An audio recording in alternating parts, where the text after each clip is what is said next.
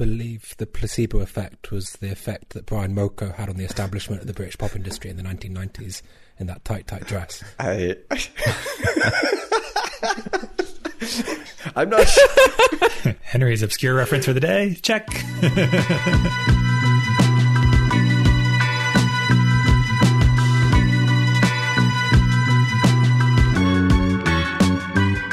Hey Pinkers, I'm Mike Levy and welcome back to another episode of the Pink Bike Podcast. This one's 114 and today we're talking about the placebo effect in mountain biking and how it relates to new gears, bikes, and testing. But before we get to that stuff, guys, it's freaking Sea Otter time.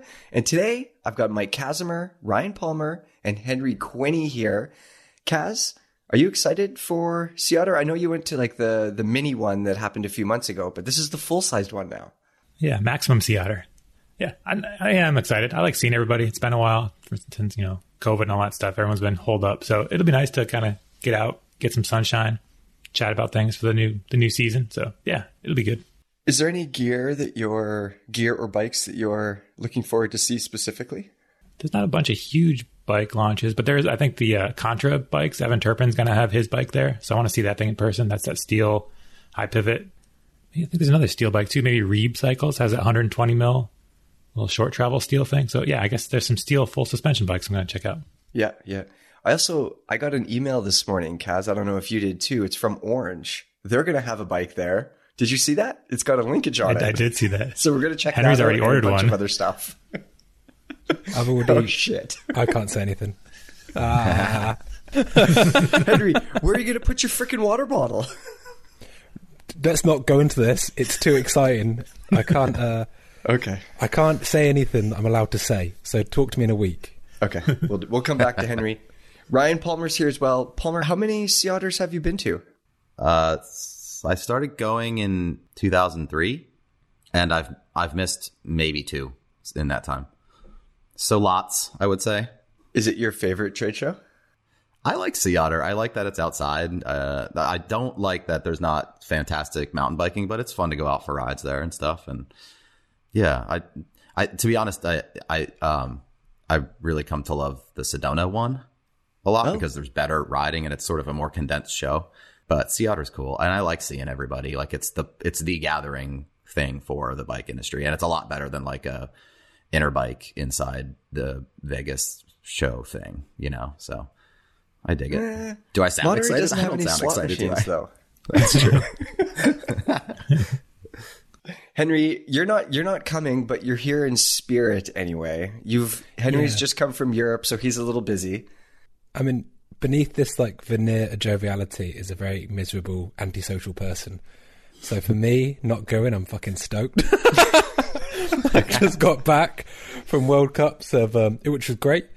Um, but yeah, like in my element is is in my own private element, doing my own thing, and yeah, I'm not so good at the the schmoozing and the schlicking. I'm really bad at it, so I think it's best they, they keep me in private and isolation. Hey. Yeah, you, you and me both, Henry. I did bring down about 140 pounds worth of freaking bike parts for you, though. Dude, let's not go into that. Customs might be listening. That's true. this week's Pink Bike podcast is presented by Evo. In store, online, all the time. Evo offers high quality mountain bike gear from parts and accessories to full rigs and anything else you might need to explore the world on two wheels. The latest bike models are currently in at Evo from brands like Santa Cruz, Juliana, Norco, Marin, and Revel. Explore our selection and shop now at evo.com or stop by in store and kick the tires. All right, today Brian's not here. We're going to skip the news, and that brings us right to the questions. The first one is from Big Tim. He says, "What's the worst tagline you guys can think of for a bike brand? What do you, what do you guys think, Kaz? My least favorite one is bleed black die evil. Oh, that is pretty brutal. did just take that. I it's like a that was about hashtag. blood.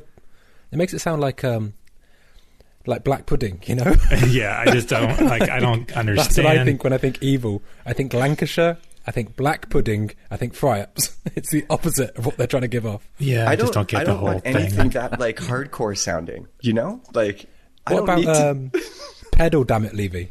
oh, Yeah, No, you bad. going on the trail? Oh, what to do? You look down at your top tube. Oh, the answer's there. Pedal. Oh, it's right there. Oh, I have to pedal. Damn it! Oh, that one's that one that one's the from worst. Niner. actual about- deal breaker. What about one ups? Work less, ride more. I kind of like that one, but Big Tim, Big Tim doesn't. He says it's corny. Yeah, It's super corny. Yeah. Well, that one's super overused. Like, I mean, Trek started using that like 30 years ago, Oh, I didn't know that. Jeez. and Ibis has used some form of that too. No, So I don't. It's not original at all. but it's a good motto. Sure. No? Yeah. It's, Yeah. it's a great motto. Yeah. Yeah, yeah, yeah.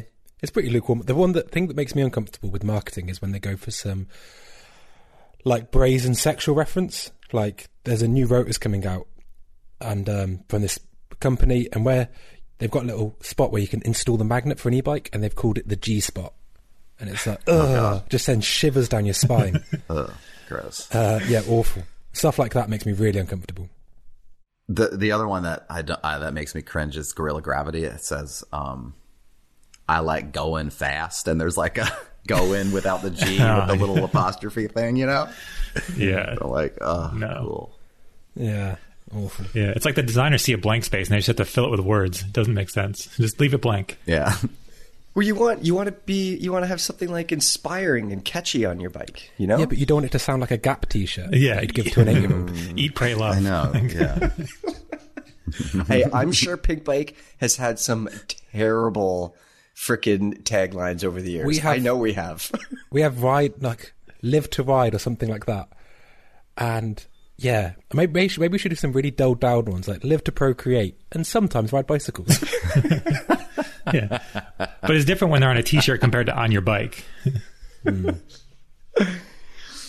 All right, Big Tim, that's what we think of some taglines.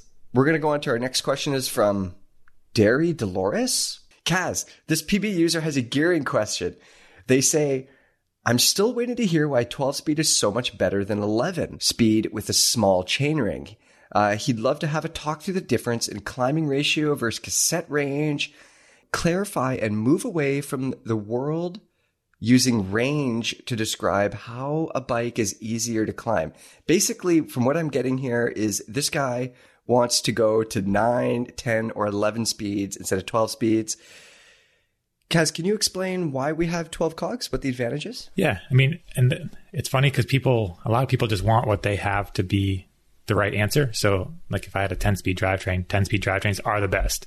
But, like, you know, and I was skeptical too before 11 speed came out, before even before 10 speed came out, before 12 speed. But having ridden 12 speed, I really do like it. Um, I think what happens, he doesn't, I guess this guy, this person doesn't want us to use the word range to describe what you get by having 12 speeds versus 11 speeds. But if we put range aside, one thing that you do get is uh, more even gaps between shifts. So if you tried to cram that same that same range, sorry, I don't know how to say it without using the word range, but if you use the same range on a nine speed cassette, you could get some gaps between the gears that would feel strange. Like you're trying to go to an easier gear and it would just be a big jump. So it's hard to keep your cadence the same. Um, that could work for some areas, but if you are maybe somewhere where there's some rolling terrain, it might feel a little bit weird. Um, I'm, you know, if there was a 10 speed wide range drivetrain that somehow got all the, the shifting gaps perfect, that'd be cool. Like I, I think my thing, one of the reasons I don't like 12 speed drivetrains is because the derailleurs have gotten so long. They just kind of hang down low. So I like the idea of a 11 speed drivetrain with a shorter cage derailleur. But again, it is nice having that easier climbing gear. So Yeah, and also I'd like to add that you can get the 9 to 42 tooths, which, yeah, again, using the word range, in percentage terms, they look really good. But what you can get is when you go to that 9 tooth, is as you drop into it. I don't know what the, the term would be, but as the freehub catches up, you get a big knock, and that's why I think Shimano and SRAM have stayed away. So sometimes the range calculation, sorry, will not not actually belie what it's actually like to ride because it will have a different impact. Yeah, and then he was this user was also specifically asking like the difference between 11 and 12 and on SRAM the only difference is the 52 tooth or 50 they they did to 50 first and then 52 but the, that's the only difference. It's literally like the 11 speed cassette with the 1050 or the 1042 with a bigger cog slapped on like a 12th big cog as like a kind of like a granny gear. And so you could potentially use the same chainring that you used with your 11 speed and then just have like a bailout gear, which I think is nice on that. And, you know, I don't like the jump between uh, like how big the jump is between the 42 and the 52 now on SRAM. But if you gear your chainring right, so you only have to use the, the 52 like in an emergency sort of thing or when you're super tired at the end of a ride, then it sort of works out really well. And you just get like that kind of granny gear, just like you used to have on a triple or something. You could like drop down into that when you're tired, you know? Yeah, and he's asking about how much easier it is to climb. I guess if he, um, if they have a, say they have a 11 speed cassette, if they went to a 12 speed, it's going to feel like they have one easier gear. Like you said, the on the SRAM cassette, it's the exact same as 11 speed, but with an easier gear. So if it's 50, if it's 52, it'll feel like one easier. If you're bumping to the 52, it'd be as if you shift up to two easier gears. So if you can picture that, that's what it feels like. Um, and then you can just adjust your chainring size to accommodate what works best for your terrain. But also, I think it's good to sometimes be cynical about what the bike industry is offering you. And to say, is 12 speed necessarily better? That's a very sensible question. Mm-hmm. But if you're going to be cynical in one direction, you have to be cynical in the other direction and say, but is it worse? you know, is it, yeah. could it actually, like, you have to judge it, but is 11 speed better? Is 10 speed better? And I think 12 speed, you know, to be honest, I was skeptical as well, but it actually does work pretty well. If you want to talk about silly names like Eagle, like that got some derision at the start, but it's actually very good. One thing that Derry Dolores cites is it being simpler uh, and lighter, but I don't. I mean, I don't. It's not like it's not like a ten or eleven speed is really like simpler or necessarily lighter than twelve speed. It's it's it's all the same stuff. There just happens to be one extra one extra cog in there. So he he cites the weight out at the rear axle as a as a factor that people should take into consideration. But having one extra cog and another extra click, it doesn't really that doesn't add any weight necessarily. But here's a question, and just to put a cat amongst the pigeons, if we're talking about people talk about weight and unsprung mass a lot. Um, oh, that's going to impede suspension performance. But once your rebound circuit gets good enough, like we have in modern bikes, actually having more mass to accelerate will give basically less of a spike in compression. So it can actually improve suspension performance to have more unsprung mass. Um, yeah. I'm not saying that's universally the case, but I do think it's, yeah, again, it's, you've got to be cynical both ways. And if we're going to say, oh, it's got more weight at the axle because that's going to impede suspension performance, well, actually, providing the rebound circuit isn't just some open bath thing, and it's actually like, you know, you put an amazingly high tech Fox, RockShox, or whoever damper on there. Actually, sometimes having more mass at the, the at the axle actually can improve suspension performance. Yeah, I agree too because a lot of uh, suspension is like I find to be a little over damped, and I run the rebound circuit exactly. pretty quick. And having more unsprung mass actually helps it perform better. Like it actually helps it um, rebound quicker, and and it, you're right, it smooths out those spikes. Kaz, what are the drawbacks of a 12 speed system? What are the actual drawbacks? I mean, there is more weight because you're having one more cog, but I, we kind of went over that. It's not really that big of a deal. But if you were counting every gram, you could say weight by going with an 11 speed setup. Um, they could potentially be more finicky. I mean, but I haven't really found that to be the case. Like they, I haven't really had many major issues as far as like shifting or even getting clogged up in mud and stuff. I think when they first came out, I was like, oh, this is going to be too tight. The spacing is just going to get clogged. But I've ridden in some pretty muddy conditions and haven't really encountered that. So maybe if you bang your derailleur hanger, it could be a little more sensitive to getting out of whack. But again, it's derailleur hangers are pretty strong these days. It doesn't seem like they're made of the soft cheese they used to be. So, um, yeah, I think it's kind of evolved that if you're getting a new bike and it has 12 speed, there's no reason to rip it off and put 11 speed on. Plus, we haven't even talked about Shimano yet, and Shimano offers a like a a uh, lower a 12 speed cassette with a um less like with less range. How am I? I'm, I'm, I'm not using my words right. Tighter gearing jumps. T- yeah, tighter. It's a it's a uh it's a 1046, I believe. Mm-hmm. So they have a 1046 and they offer a 1051. Mm-hmm. Right. So if you want that like lower range, tighter uh, cluster, like you can't you have that option with uh, with Shimano, which is pretty cool. Yeah, there you go, Derry Dolores. So basically, the answer is there are a lot of riders that pay attention to how fast or slow their cadence is, and and they're sensitive to the gearing ratios that they're in. So 12 speed means that the jumps are smaller, so your pedaling cadence can feel more natural, and and yeah. But if that doesn't matter to you, run 10 speed, do whatever. Uh, Ross P has our next question. He says, "Who keeps knocking the mic?" in the podcast. He's heard it over the last few episodes, listening with headphones. I don't know what he's talking about. I'm not really sure. I think our sound quality is just fine. Uh, next Michael, question. Can you put that away? It's completely inappropriate on webcam. sorry, sorry, sorry. our next question kind of leads us into our discussion. This is from Oz Frenchy. Uh, he says he has a specific question about specialized stump jumper. What would be the difference in ride feel and the bike's ability on the trail between the carbon frame with the flex stays versus the alloy frame with the, with the four bar Horst link, all other parts being equal? Kaz, you and I have both ridden both of those bikes. Um, so we definitely have some things to talk about. What what would you tell him? I mean, the tricky thing is that if you're buying the aluminum frame, it's going to be a more budget oriented bike, and the carbon frame tends to be a little bit higher end. So there's going to be a pretty good weight difference between them, no matter what. So a real interesting way to do this would be to get the aluminum frame and the carbon frame and somehow make the bikes the exact same weight and do some more sciencey stuff. But I think in general, the flex stays tend to have a little bit more, uh, maybe a little more snap to them, a little more energy when you're standing on the pedals and doesn't feel quite as stuck to the ground. It's pretty subtle. Um, but the, so maybe you could say that the Horst link version is a little bit more, I don't know, say like traction oriented, where the, the, the other version is a little more poppy ish. It's hard to find the right adjectives for this, but I think the difference is pretty subtle. And You're doing a great job. Kaz. yeah, you get that? So Say poppy-ish again. I know. Yeah, I'm trying. to- He's Say also playful, playful. say playful. Yeah, I'm trying to avoid playful. playful. Can you say nimble? no, it's definitely it doesn't improve the nimbility of it. what farmyard animal does it climb like? Ooh, That's a tough one, but yeah, I think you do get a little bit more, maybe a little more traction with the Horst link one. But again, it's so subtle. I don't think it's a, I don't think it's a deal breaker in any any regard, especially for the shorter travel bike like that with a 130 mil bike. But just a question for you guys, because I've never actually ridden a um, one of these sort of longer travel bikes with these flex stays. Probably 120 mils, sort of my limit on that those downcountry bikes. But do you think it would help? Because I suppose in some ways the flex will have a quantifiable spring rate of how much it flexes, and then knowing what it's got to get to a certain threshold before it starts transferring transferring um, force to the shock.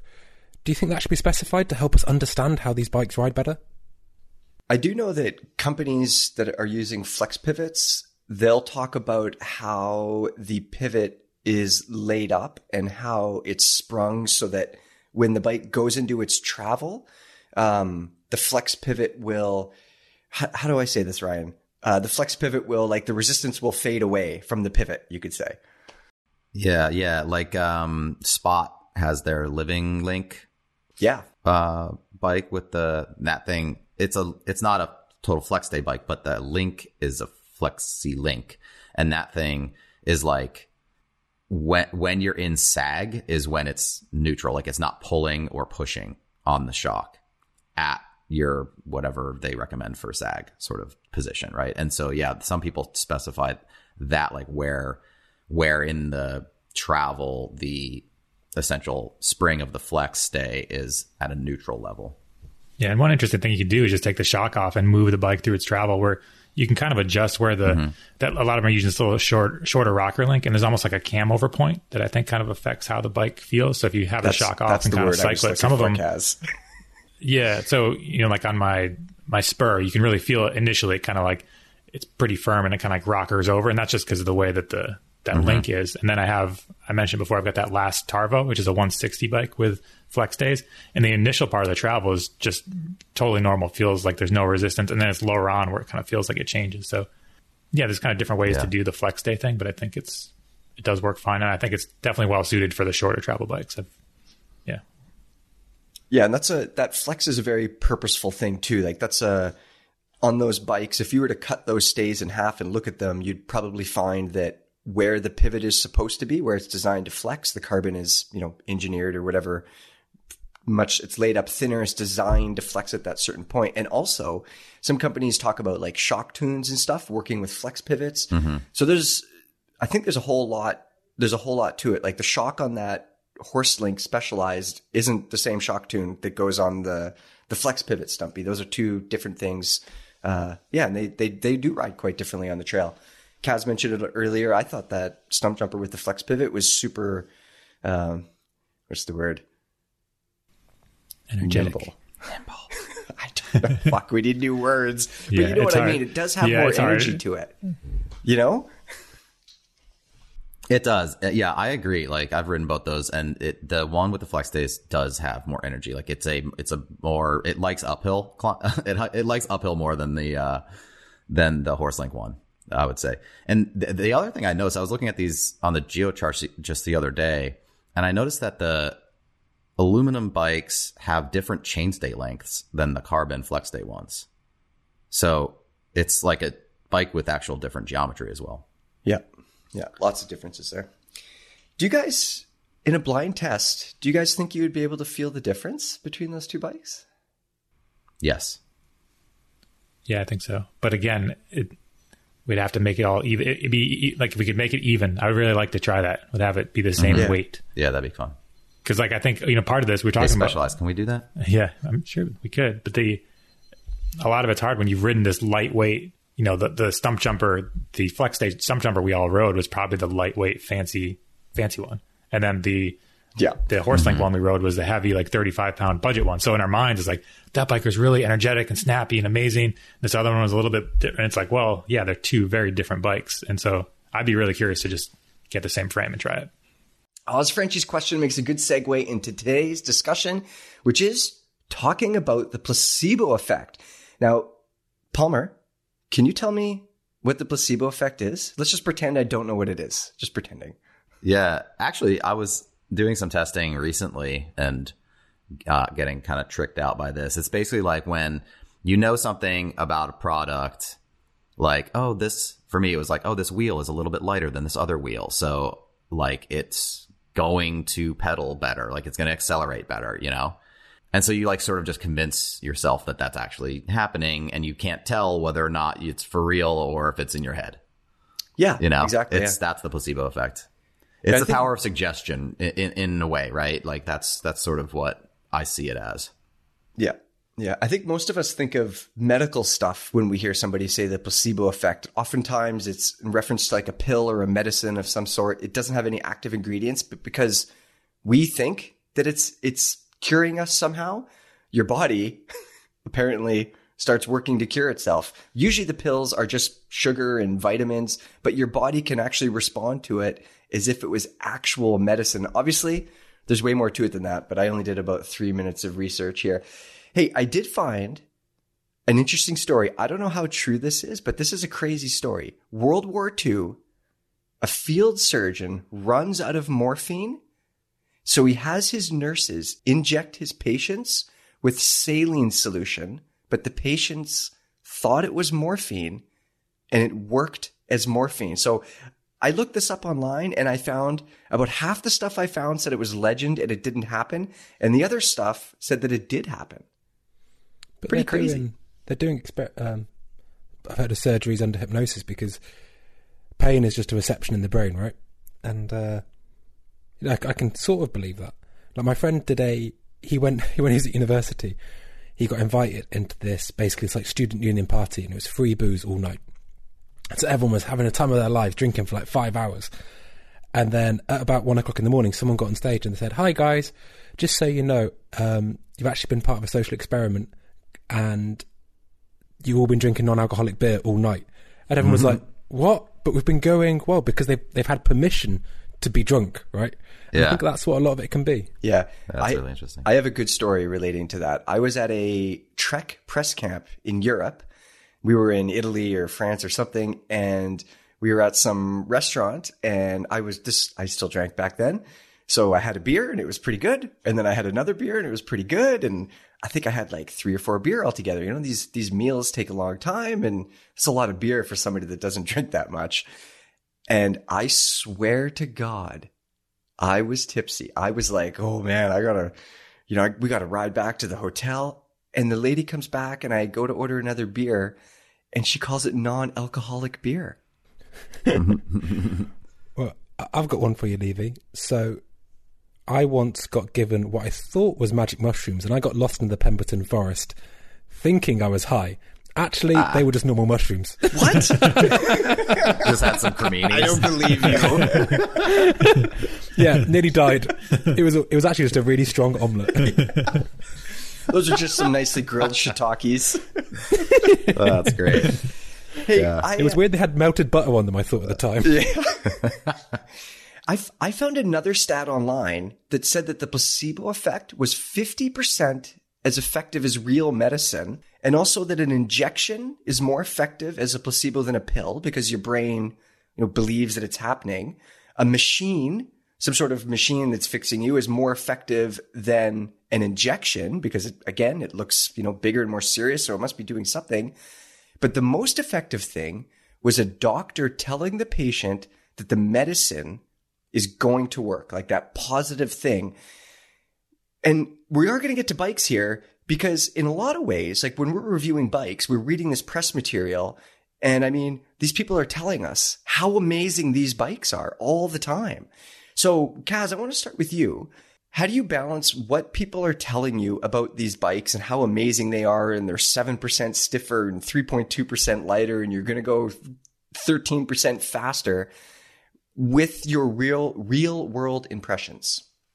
Well, I think that's it. I think the real world, real world impressions are what's the most important. So ideally, you know, you can drink all the Kool Aid and listen to their full spiel. But if I can take the bike on trails that I'm familiar with, ride them a bunch of those trails, ideally do some back to back testing. That's when you can start to kind of remove that uh, shiny marketing gloss and see how it's actually working. You know, if I hit a hit a drop that I've hit on hundreds of bikes before, and all of a sudden I bottom out and it feels horrible. I'm like, well, maybe this isn't as magical as it's supposed to be. Or if I, you know, go through some corner and something's feeling strange, and I ride another bike and it doesn't feel strange, same day, same conditions, and oh, well, something's up here. So um, for me, that's how I'm able to hopefully get past some of those claims.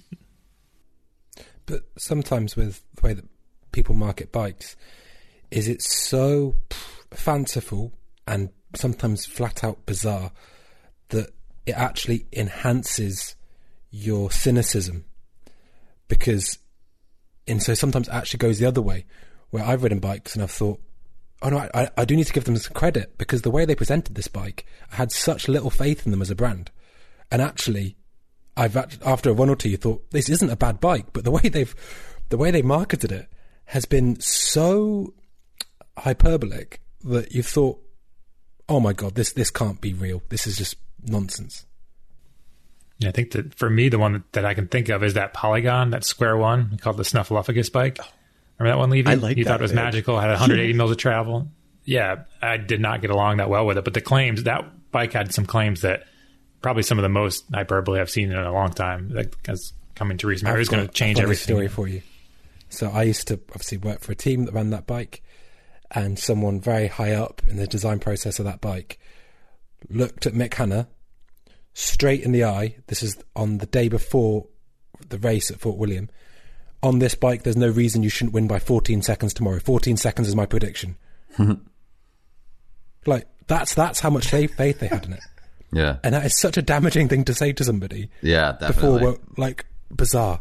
That's weird. That wasn't That's just a weird the bike. That was a game thing. whole, yeah, a whole mental approach to that bike was very strange. Mm-hmm. I have a I have a technique for like kind of trying to overcome this. I've, over the years, you know, like we used to at these marketing events at bike launches, we used to get the whole spiel first. And they would like tell us about how magical this bike was going to be when we go went to go and ride it. And over the years, like I've tried to request that sort of being flipped so we ride the bikes first. And now we're doing a, we're doing these media launches in much different ways now, and they tend to be like a one-on-one thing, and um, and so what I try to do is like know the least amount possible about a bike the first time I ride it. Um, like I don't want to know how much travel it has. you know, if like the least I can know about the bike, the better. And then I ride it, I like figure out what I think about it, and then then we talk about it, and they can give me their whole spiel, and they're like, "Yeah, we made it this much fancier and whatever," you know. And and for me, I I've already got an idea of what I think about this thing in my head. So like what they say afterwards sort of tends to not affect me as much generally, I, I think. Or at least that's my hope. Yeah, no, Ryan, you you nailed it there, and Kaz too. I think both of you. I mean, that's that's the way to do it. One is nothing beats riding the same trails on different bikes or different gear or whatever you're testing. That's really the only way to figure out how these things work. When you when you ride them in isolation, guess what? A brand new 2022 $9,000 carbon mountain bike with freaking 1200 gram wheels and the best tires and the best suspension. It is good but you got to compare these things back to back. Otherwise, it's just going to feel great. Um, and yeah, Palmer, that makes a ton of sense. I'm the same way. I don't want to know anything about a bike usually. That has bitten me in the ass though, that's for sure. but I, I mostly, yeah, that's what me and asked too. I had to like rewrite. Uh, I had to rewrite a thing once because I like, I I kept writing that it had it like had way different travel than it actually. Oh, dude, I did exactly like, the same God. thing. It was like one of these weird. Yeti lunch ride bikes. yeah, It was like the I think it was the Yeti 130 lunch ride, and I was like, "This is blah blah,", blah. and then like I re- I write the whole thing thinking like I've got that it has this much travel and it has different travel. I was like, "Oh crap, I need to rewrite it and rewrite it and Yep. do all the things all over again." yeah, yeah. I, I go so far as sometimes when I'm getting a hold of a bike, I'll just tell the company how tall I am. And then they decide the size based on their sizing chart. Because as we've seen, some companies have some crazy ideas. Not crazy. Let's just call them different. Different ideas about sizing. So sometimes we just want the company to send us the bike that makes the most sense for us in their eyes. So yeah, we don't look at geocharts. Henry, do you, before you're testing a bike, are you looking at geocharts and everything? Or are you kind of keeping that pretty chill? I try and do it similar. I try and actually go for their suggestion, like what they think is best. Um, I will. I try. You know, I try and get the sizing right, but then I won't look at it for for a little while.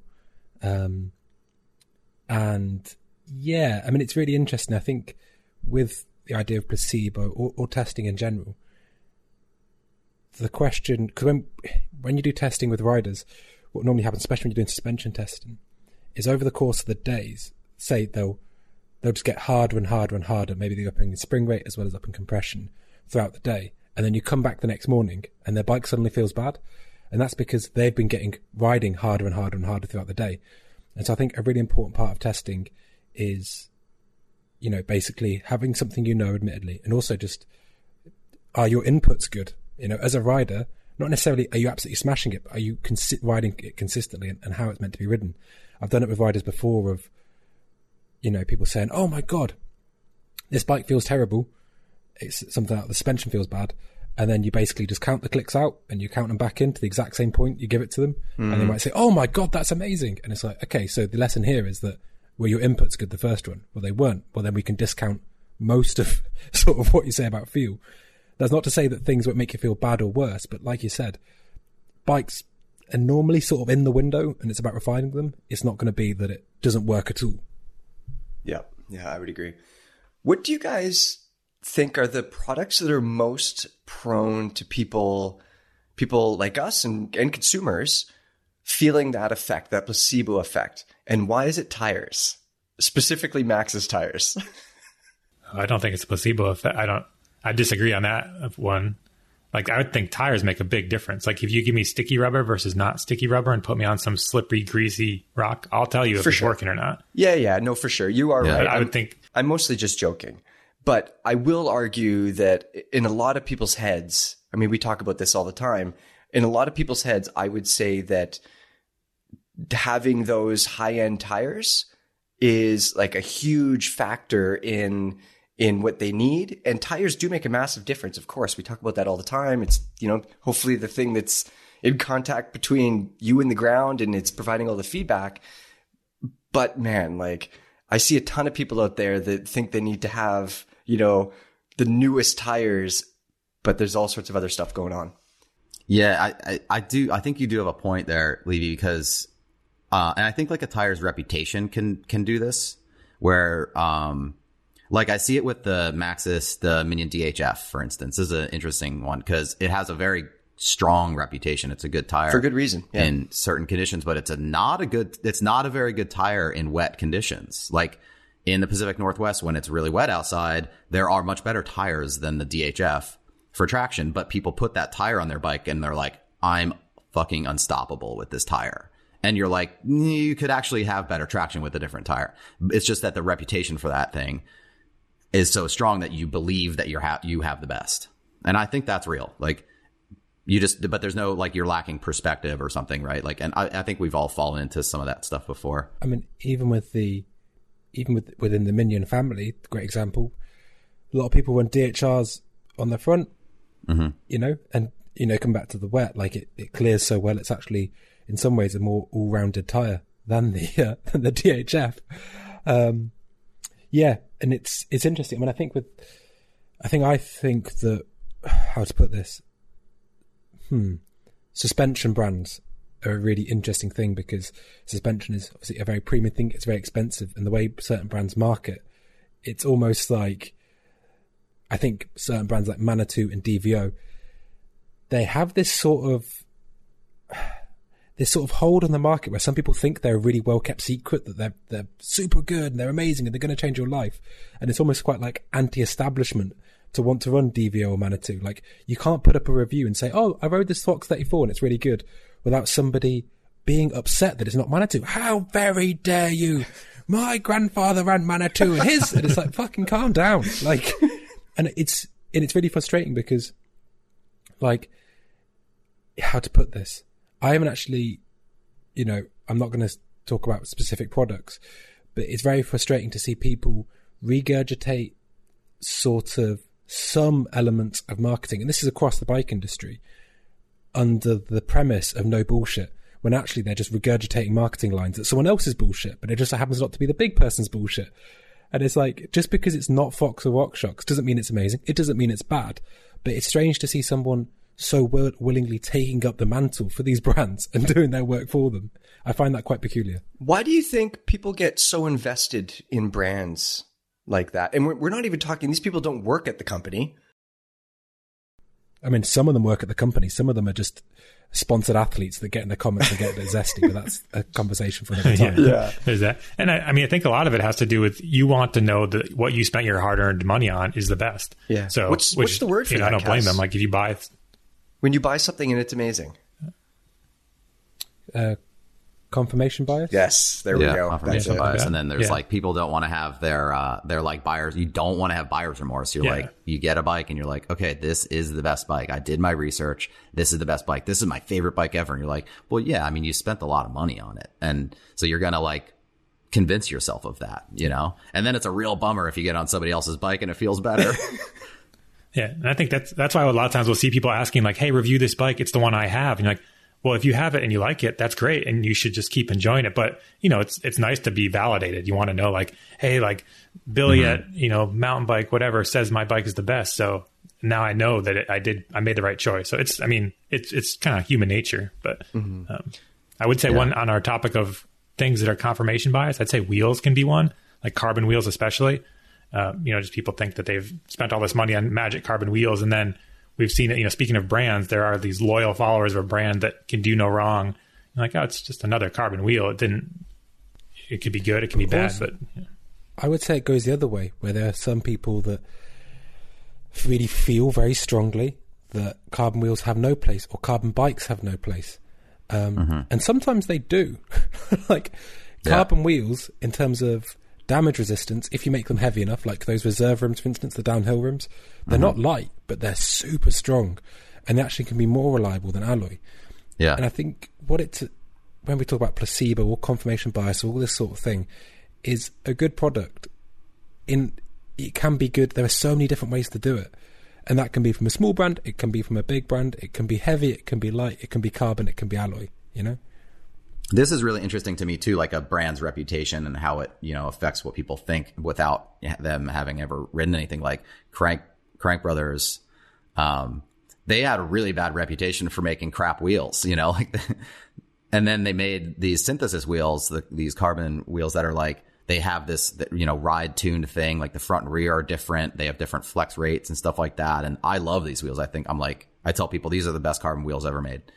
And um and you know people break them and stuff sometimes. They're not indestructible but i think they're awesome. And but nobody buys these things because th- uh, this brand has such a bad reputation for making you know products that don't last you know and i just think that's really interesting you know when we fall into those traps. It's hard to overcome. It's really hard for brands to overcome like a you know a, a mistake they've they've made in the past.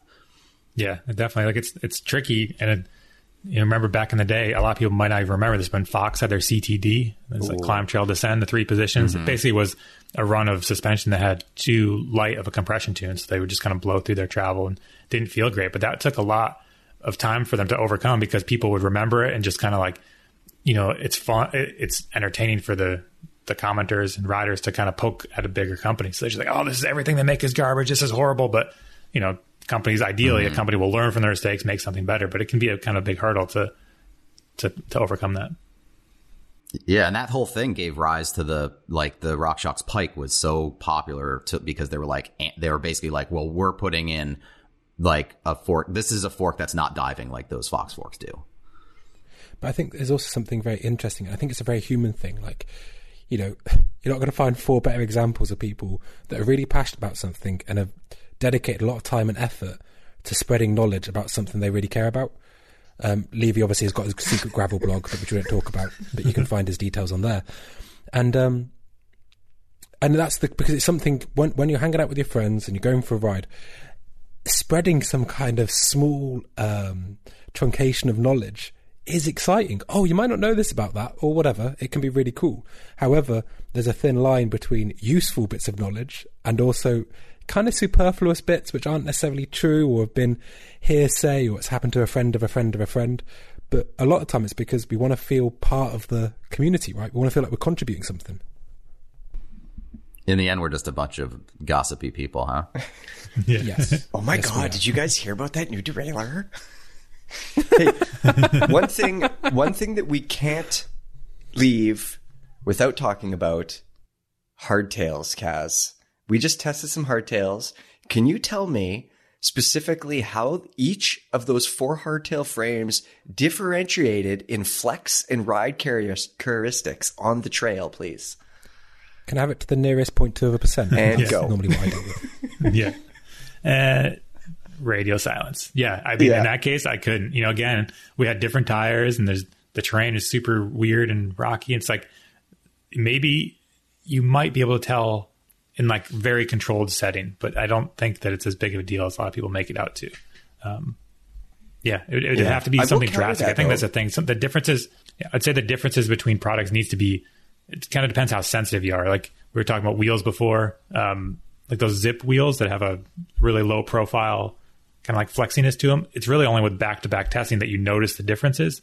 So I think that, and it is a pretty big difference once you notice it, but it can be hard and not everyone is as sensitive. Like I know some riders pick up on smaller nuances than I do. So even though I ride tons and tons of bikes, so someone just, you know, like Minnaar says he can notice the, you know, one extra ounce of fluid in his tires. I don't think he can, but maybe. And if it makes him win World Cups, then yeah, that's good. With your permission, can we get toxic about spoke tension? Is that all right? Yeah, yeah, I, we can get toxic. Not I- just like slight, a little I've- toxic. I've got some really unhelpful things to say, and I'd really like it if you could take them personally. So Okay. let's go. right. I'm ready to be offended. But that's something. I mean, I think something's really interesting about, um, like you said, wheels. And I would like.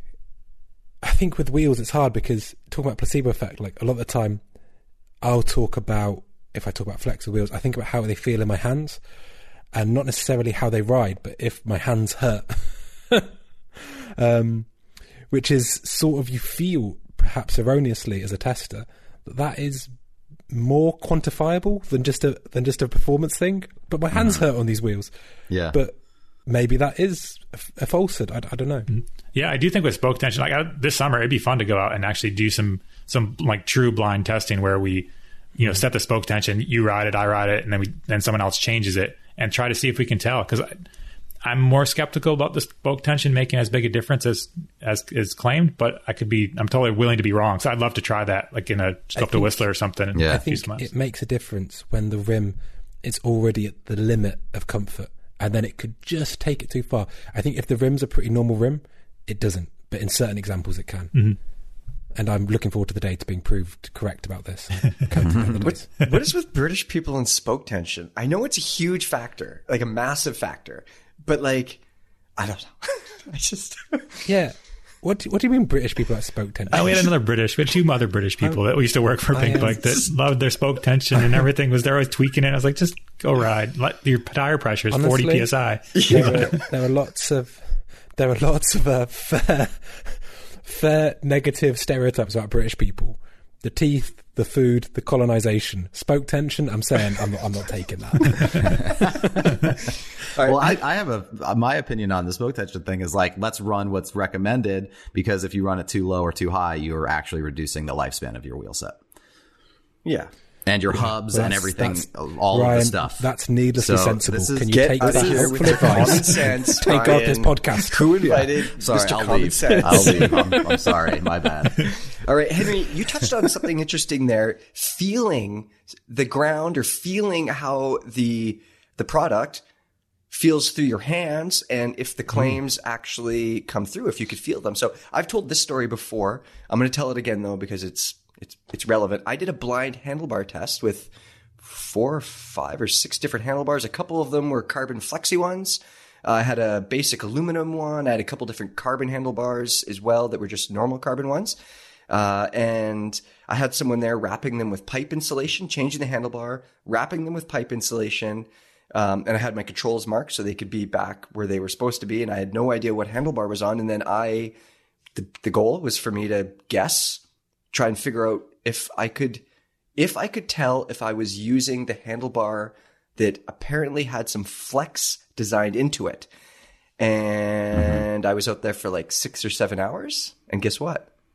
I guessed wrong every single time. Yeah, But but, I think there is a I, I'm not caveat. saying that that's There is a caveat there for that. And I think Henry was just going to say, I think that something like that, like a handlebar that has some flex kind of designed into the carbon, is something that you'd feel over maybe a longer day, like a whole day in a bike park kind of thing. And it depends on the trail, and it depends if you have some issues mm. or you're if you're sensitive to it. But I mean, I could feel a lot of stuff, and like, yeah, I didn't feel that. I can't. I, I mean, I would say I'd go in further and say I haven't ridden a trail in BC that I would feel would be relevant to spoke tension. If so, like, I would be able to. But in Portugal, I absolutely could take it to the trail, and I have no doubts that that because it was just it's high frequency chatter all the time, and if it's Yeah. not in one big hit, you're going to feel it. Yep. It's going to be consistently. You know, uh, uh, Trek actually for their road bikes, they went out to the Ardennes and they 3D mapped the road, and then they made their treadmill the same shape because it's not about big hits of just occasionally hitting a pothole. It's about constant high frequency chatter, and I think that is where certain things come in. Yep, exactly. Yeah, for And- sure. Like that's really interesting. I have certain when I'm doing wheel testing, I do wheel testing on like a specific course that is high frequency chatter, and I run like you know I'll do always back to back, same tire, same pressure, and I run more tire pressure than I normally would, so that I can like sort of feel. So I'm not feeling as much tire squish. Like I'm trying to like direct all of that force into the wheels essentially um, and do like very that's how I, I do like a very specific thing that's like not what I would do you know ordinarily riding. Yeah, I think that's a that's a good point. Is that the we can kind of talk about testing a little bit, but actually testing products, whether it's suspension or wheels, is pretty boring.